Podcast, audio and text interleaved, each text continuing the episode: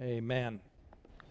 Would you hear these words of Scripture from the 40th chapter of Isaiah? I'll be reading the first 11 verses, and I'll be reading from the contemporary English uh, version of the Scripture.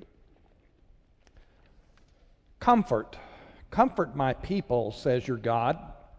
Speak compassionately to Jerusalem and proclaim to her that her compulsory service is ended that her penalty has been paid and that she has received from the Lord's hand double for all her sins. A voice is crying out, Clear the Lord's way in the desert, make a level highway in the wilderness for our God. Every valley will be raised up, and every mountain and hill will be flattened. Uneven ground will become level, and rough terrain a valley plain. The Lord's glory will appear, and all humanity will see it together. The Lord's mouth has commanded it. A voice was saying, Call out. And I said, What should I call out? All flesh is grass, all its loyalty is like the flowers of the field. The grass dries up and the flower withers when the Lord's breath blows upon it.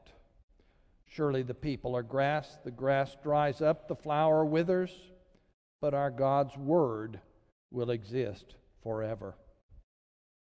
Go up to a high mountain, messenger Zion. Raise your voice and shout, Messenger Jerusalem, raise it. Don't be afraid. Say, the, say to the cities of Judah, Here is your God. Here is the Lord God, coming with strength with a triumphant arm, bringing his reward and his payment before him. Like a shepherd, God will tend the flock, will gather the lambs into his arms, and lift them into his lap.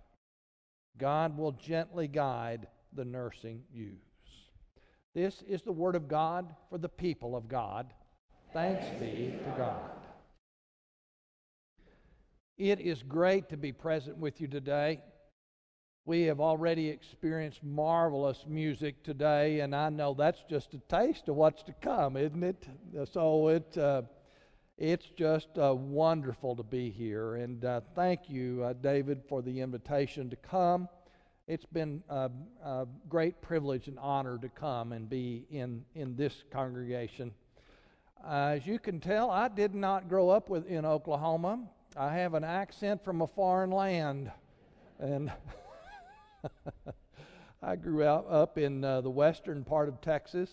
This is the way everybody talks there, so y'all just have to get used to it a little bit, or at least uh, at least you've got a nap for about 20 minutes, and uh, and that'll be fine as well. It is a great privilege to be here today, and uh, as I pick this scripture and the scripture and meditate on it, the words to us come uh, from the scripture, but they were set to music by Handel and the Messiah. And I cannot hear any, I cannot read any part or hear these words without thinking of that wonderful uh, piece of music. The Messiah was first uh, performed in 1742, and that's about the time the Methodist movement began as well. So this would have been new contemporary music for John Wesley. and, uh, and, and the Wesleys, of course, were very innovative in, uh, in reaching people through music. So I just greatly appreciate uh, the ministries in this congregation. So it's a great pleasure and a, and a wonderful time to be here today. This text actually has four voices who speak and I want to think about those voices today, and that uh, forms the basis of their message together. The first one to speak, the first voice to speak, is actually the voice of God. And during this Advent season, this text is so central to Advent that it is important for us to realize what that message is today and who it is for. It's a message that begins by saying, Comfort comfort my people. And then God goes on to say, speak with compassion to people. One of the things that I did for several years was consulted with the churches of various sizes and types and and uh, and now I kind of do church consulting still, but it's with a capital C uh, as a bishop. Uh, before it wasn't with a capital C, that was for sure. Um, but um, but one of the church consultants who's had a great influence on me, and I think uh, uh, has laid out some very healthy guidelines for a healthy church, is Ken Callahan. Dr. Callahan says that there are three uh, motivators that every healthy church shares. And the first of those motivators is compassion. And so it's no accident to me that, that God is speaking to, to the people and saying it's time for a word of comfort and compassion. And so that's the, that's the spirit of Advent one of comfort and compassion. It's one where people come. We all bring needs. We all need God. We all have struggles in life. Here is a place where we can hear a word and a message of compassion. There are two other motivators that uh, Dr. Callahan talks about as well that I think are equally important. And one of those is community. That we gather as a people who really are called out of various walks of life and come into this place and worship and identify with this community. It's not just limited to the people who are here. There are people across uh, who watch on television or in internet or in the other service. There are people who are part of this greater community of Boston Avenue, a community defined by compassion. Callahan says there's one other motivator that people outside the church share, certainly as well, and that we hope to offer within the church, and that motivator is hope. That we come to bring a message of hope to people who sometimes have no hope. Compassion, community, and hope. Those are three things on which healthy congregations are built. And this is the message that I, I see embedded in this message from the prophet Isaiah that, uh, that has become so important in the, the season of Advent. That's the context. We need compassion. We need to belong. We need hope. And that's the message of Advent. That's the message of God. The second voice cries out. I'm not quite sure who it is. I haven't been to heaven yet. But this voice is crying out and saying, In the wilderness, there's two ways to read this. In the wilderness, prepare the way for the Lord, or prepare the way for the Lord. Um, oh, I just got myself so confused. Have you ever done that? these commas mess me up so bad. I've got to start over with that. The first one, crying out in the wilderness, as though we're the one in the wilderness, in that location. We are there. We are the one who can't find our way through. Is that the place where we're called to prepare? Yes, it is. But there's another way to read this text. It can also be read crying out in the wilderness prepare. See how I got so confused with that? we can be crying out in the wilderness to prepare, or we cannot be in the wilderness and cry out, even if you are in the wilderness, prepare.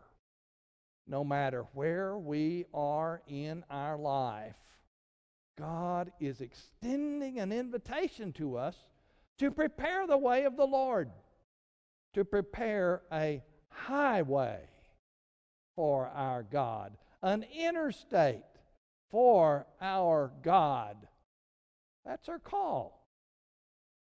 I've had an interesting time since coming to Oklahoma. I'm a native of, of West Texas, and and it's flat, and you can see a long way out there, and you can drive like there's no tomorrow as long as the highway patrol are not out. I've noticed in uh, Oklahoma there are three rules uh, that, uh, that I'm not sure I've seen all of those where I'm from. The first rule is this when you see an orange sign that says slow down, there's construction coming, it doesn't mean slow down. If anything, it means speed up and get ahead of that guy so you can be the, ahead of them through the construction zone. Now, I've, I've observed that. I also saw a sign that said $10,000 fine, so I'm not going to tempt uh, fate with that one, I don't think. I've also noticed a curious thing that there, there are signs that say speed limit. And in Oklahoma, that means you add at least 10 to whatever that number is. Is that right? All right.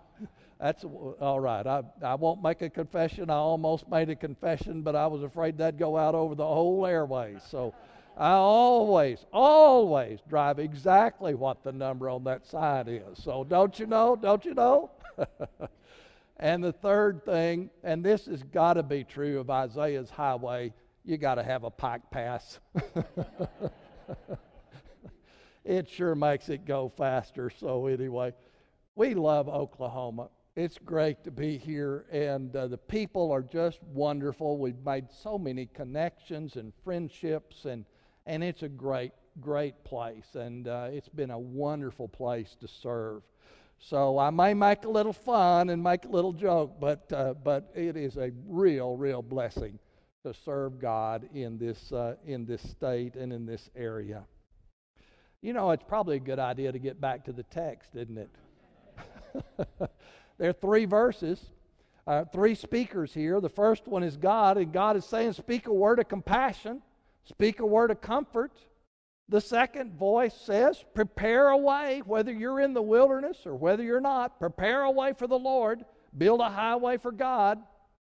And the third voice says, Call out.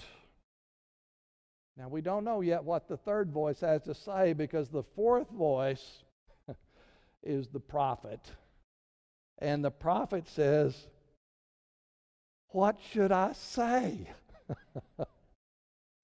what can I say on behalf of God? Because as the prophet looks around, he notices, Isaiah notices, that all flesh are grass. And grass don't live very long.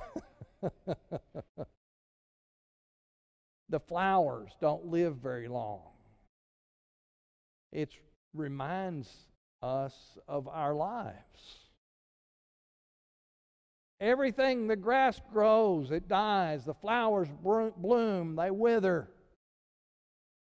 What am I supposed to cry out when all around me, and in the context of his day, people were in captivity, they were oppressed, they were in a foreign land, there was not much compassion, there was a scattered community, and there was very little hope. What am I supposed to cry out in the midst of that? Now, for me, this Advent's been a been a very different one, a difficult one in some ways.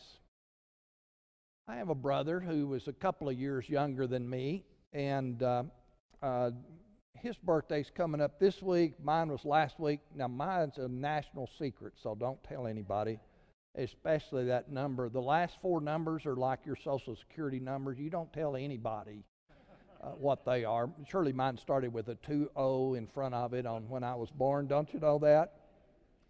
Anyway, one Christmas, uh, my dad was between jobs, I think. I was probably eight years old. My brother maybe six, maybe seven and five. I don't remember for sure. And uh, we didn't get as much stuff, as, and that means we didn't get as many toys for Christmas. We got one toy, I think. And that was such a disappointment. You know, one toy only lasts for two hours when it's new, and then it's old, you know. Never mind that we had closets full of stuff, but we only had one cotton picking toy for Christmas. And uh, we had one hope. Our granddad was coming over. We traditionally opened uh, presents from him on Sunday night, and we knew he'd come through with another toy because we'd already used up the one we got that morning, obviously. So we get the presents and uh, and um, you know open it up, tear into the packages, open that thing up, and you know you kind of look at it. I I was really smart as a kid, can't you tell today? And, uh, and I knew not to say anything except, oh, thank you, you know, and here we got clothes again. Well, my brother, he had a big mouth and not much common sense. So he opens this up, he tears into it, he gets this painful look on his face. And he looks in the package and he says, Clothes.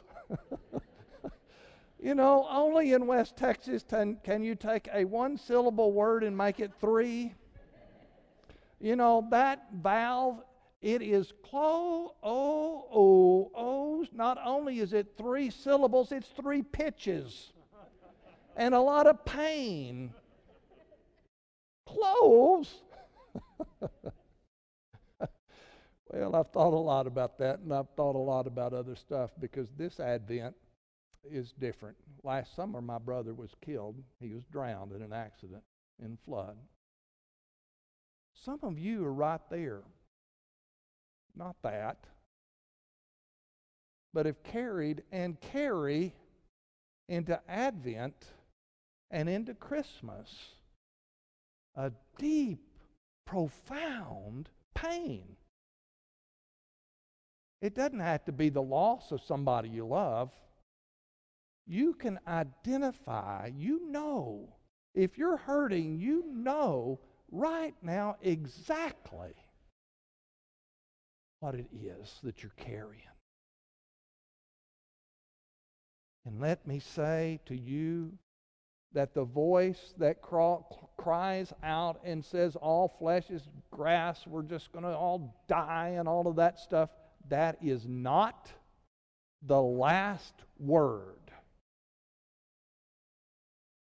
There's another voice that speaks again in this passage and brings to us a marvelous hope that is beyond anything that we can comprehend because this life is not all there is. This existence does not end. Thanks be to God for the gift of Christmas and the birth of Christ and the victory of God. The fourth voice speaks and says to Isaiah and says to us as well Go up to the mountaintop and shout. Raise your voice, O Jerusalem. Raise it and don't be afraid because the strength of the Lord is here. Thanks be to God. And then Isaiah begins to, the, the fourth voice begins to talk about how God's going to come. And he says that God's going to come like a shepherd among the sheep. By the time of Jesus' day, Jesus said, I am the good shepherd. And the people that heard Jesus say that, they said, Huh? Because a good shepherd, a good shepherd, is an oxymoron. An oxymoron is putting two opposites together. There were no such things in Jesus' day as good shepherds, they were all bad. You, a shepherd couldn't testify in court because it was assumed they were lying. a shepherd couldn't sell milk. A shepherd couldn't sell uh, meat. A shepherd couldn't sell wool. It was all assumed to be stolen. Why in the world? If God was going to bring the announcement committee to, to view the newborn Christ, would he bring people that you couldn't count on their testimony, for heaven's sake? Well, can God count on my testimony? can God count on your testimony? Can God count on all of our testimony that we're always right. and always spot on. We're always there. No, we can't except by grace. And so we gather this season to celebrate the coming of Christ because the coming of the Christ is our strength and our hope.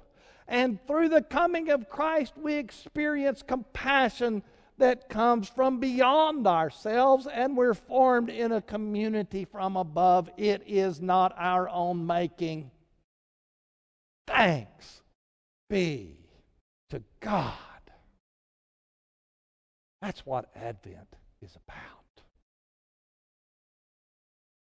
So when you hear those scriptures sung, when you read them, when you think about them, hear the voice of God to you speaking compassionately, inviting you to be part of community, and giving you hope.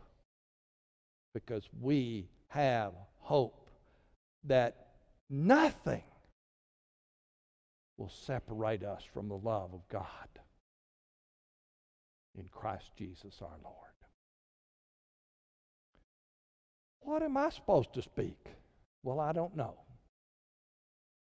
But I know that God is calling you in your profession, wherever you are, in your life, wherever you are, in your school, to make a difference. And so, what difference is God calling you to make in this chapter of your life? Let's pray. Oh God, today we give you thanks that we do not serve and fear you as a grass, blade of grass might fear a lawnmower. God, we thank you for your love for us and compassion that reaches down to the depth of our soul with forgiveness and grace. And we pray for that this Advent season. Come, Holy Spirit. And especially for those of us who are struggling with something, come now and soothe our hearts and lift up our heads that we might say, Thank you, Lord the name of Christ we pray.